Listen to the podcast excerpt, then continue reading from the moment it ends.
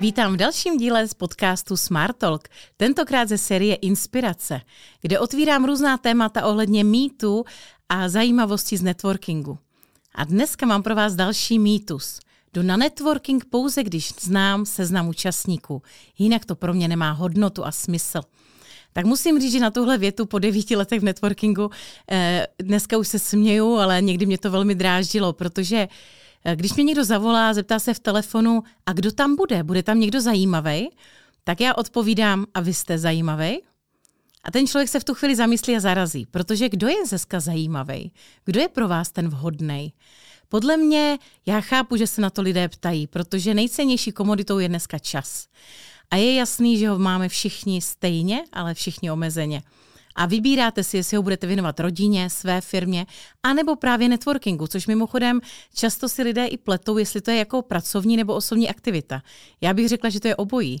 A právě, že tam můžete nalézt kontakty jak do svého osobního, tak pracovního života a záleží, co je pro vás v tu chvíli jako cenější a důležitější, aby vám to pomohlo. No ale proč já nesouhlasím s tím, že se na networking chodí uh, jenom, když znáte ty kontakty?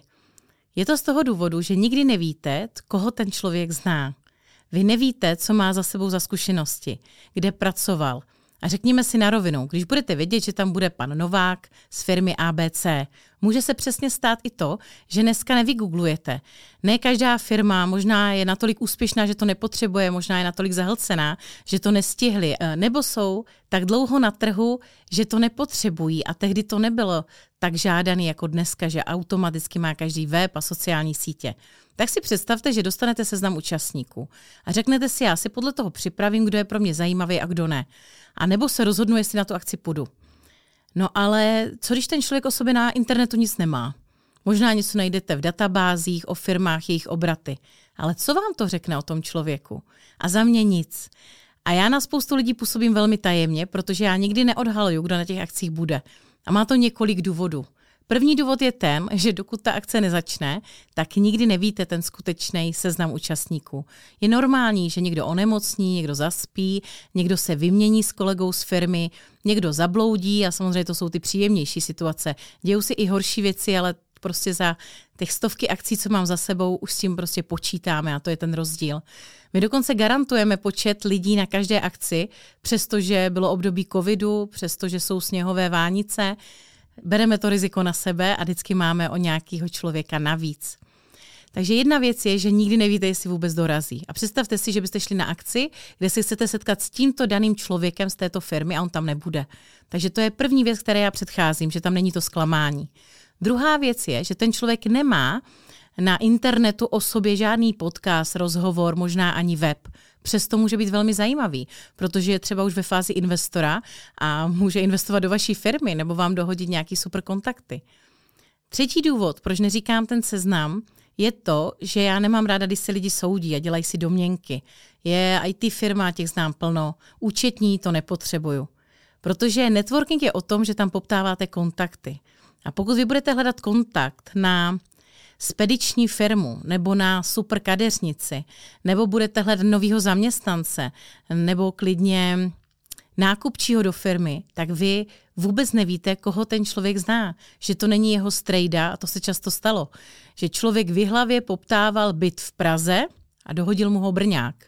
A tohle je přesně to, co z té prezenční listiny nikdy nepřečtete. A další věc je, že nikdy nevíte, v jakým rozpoložení ten člověk přijde.